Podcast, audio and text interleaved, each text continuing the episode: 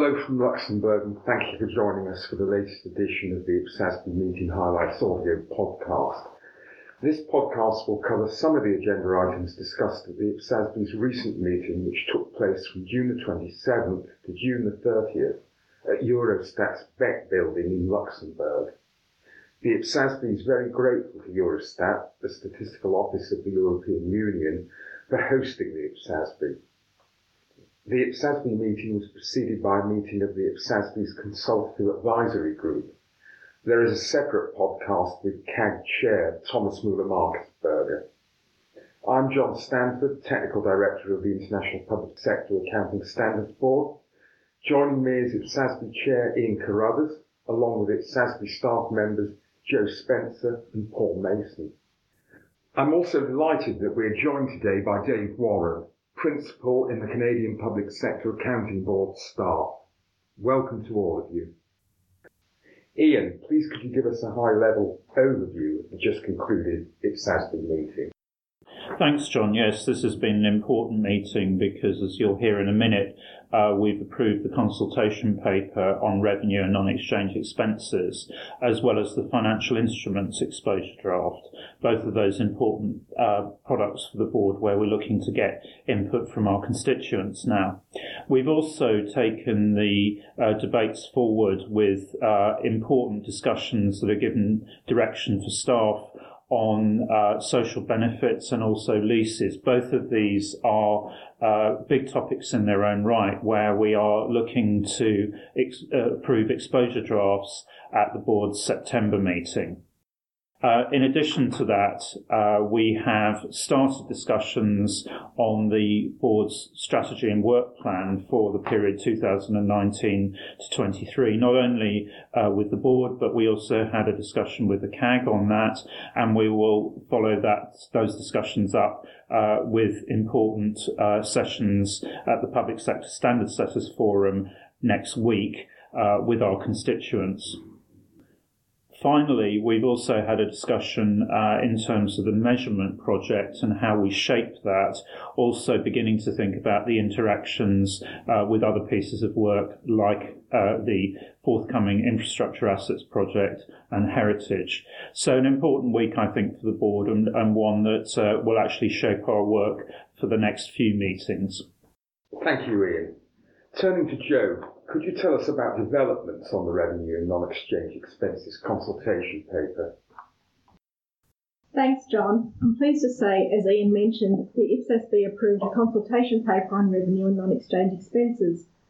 This consultation paper is seeking views from constituents on how to account for revenue transactions that are currently accounted for under I F S A S twenty-three, revenue from non-exchange transactions, taxes and transfers, non-exchange expenses, where there's currently a gap in the I F S A S literature, and measurement of non-contractual receivables and non-contractual payables.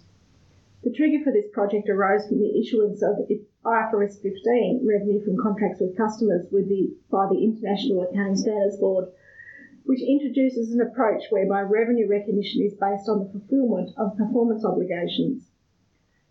The board has expressed a preliminary view that transactions that have performance obligations or stipulations should be accounted for under a public sector performance obligation approach, which is based on the I F R S fifteen approach. Examples of transactions that fall within this category are grants and transfers, where there are specific requirements for the use of those resources. The board has also expressed, expressed a view that transactions that do not have performance obligations or stipulations should be accounted for in an updated I F S A S twenty-three. Taxes are an example of this type of transaction. In respect of non-exchange expenses, currently there is no standard addressing how these expenses should be accounted for. The consultation paper presents two approaches: the extended obligating event approach, which extends a model taken from the current social benefits project, and the public sector performance obligation approach, which is the reverse of the revenue approach of the same name. The board has expressed preliminary views that for non-exchange expense transactions, such as grants and transfers, that are for a specific purpose, that is, they have a performance obligations or conditions, the public sector performance obligation approach should be used. For other transactions, the extended obligating event approach should be used. The consultation paper also addresses measurement for non-contractual receivables and non-contractual payables. The board has expressed a preliminary view that the initial measurement of non-contractual receivables should be at face value, with any collectible, uncollectible amounts identified and impaired. The board also expressed the view that a fair value approach should be used for the subsequent measurement of non-contractual receivables. Regarding measurement of non-contractual payables, the board did not express a preliminary view. The consultation paper will be issued in mid-August two thousand seventeen, with comments due by eleven December twenty seventeen. Thank you, Joe, for that very positive news. I'd now like to welcome Dave Warren to this podcast.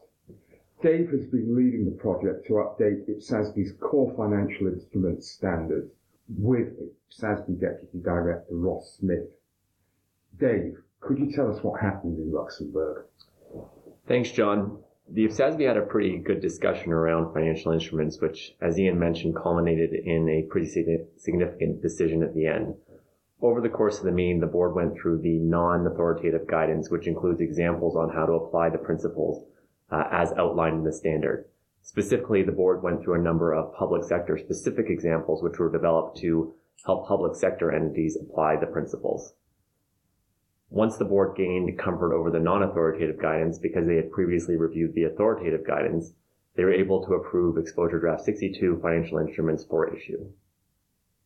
Thank you, Dave. I'd like to thank Dave for his great contribution to I P S A S B on this important project, and also to thank P S A B for their generosity in allowing Dave to work with I P S A S B staff. I'd now like to ask Paul Mason to update us on I P S A S B's key social benefits project. Thanks, John. There was one main issue for the board to discuss at this meeting, which was when uh, liability should be recognised under the obligating event approach. There were two main options in the issues paper which the board discussed, and the board has agreed to produce an E D based on eligibility criteria for the next benefit. In practice, this means that there is going to be a relatively low level of liabilities shown on the balance sheet just from the end of the financial period, probably for about a month or so. However, this wasn't a unanimous view, and there is likely to be one or more dissenting opinions in the E D supporting greater um, inclusion of liabilities on the balance sheet at a threshold eligibility. So for those long-term benefits, liability from retirement, so for example, to death, or a hybrid of the two approaches. Thank you, Paul. I'd now like to turn back to Ian to tell us about the development of the I P S A S B strategy and work plan consultation. Thanks, John. This is an important discussion that the board uh, started with its first substantive debate on the issues involved uh, in terms of the board's overall direction for the period two thousand nineteen through to two thousand twenty-three. Uh, and also, how should we actually focus our work uh, during that period? So we had a Uh, a big discussion about the public sector specific areas that the board should be focusing on uh, during that period. Then also looking at other areas of work, such as maintaining convergence with I F R S standards, uh, also how communication works in financial statements, uh, and how we can improve that. Then setting uh, our work more broadly in the context of strengthening public financial management. How can we contribute to and facilitate uh, the increased usage of accrual information in public financial management?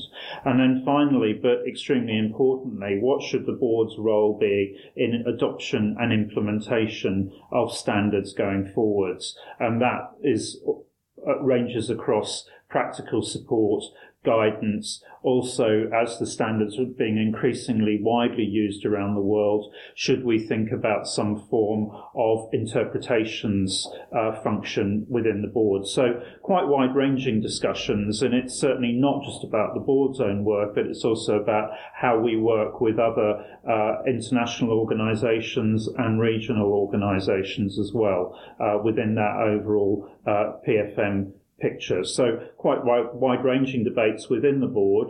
Uh, as I mentioned earlier, we had a discussion with the Consultative Advisory Group also this week, and we will be expanding that discussion with the Public Sector Standard Setters Forum meeting next week uh, in Switzerland on the third and fourth of July. Going forwards, uh, this will form the foundation for the board to consider a first actual draft document in September, and then we will aim to finalise that uh, in December for consultation during the first half of two thousand eighteen.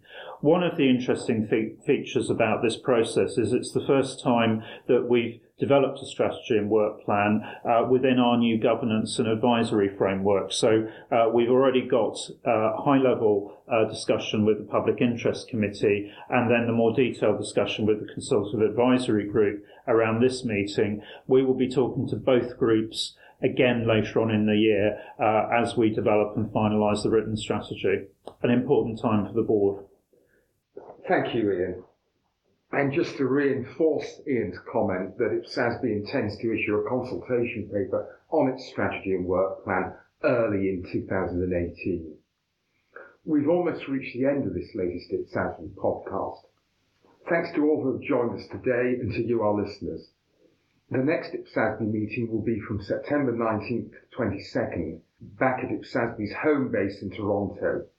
Meetings of the I P S A S B are open and members of the public may register as observers.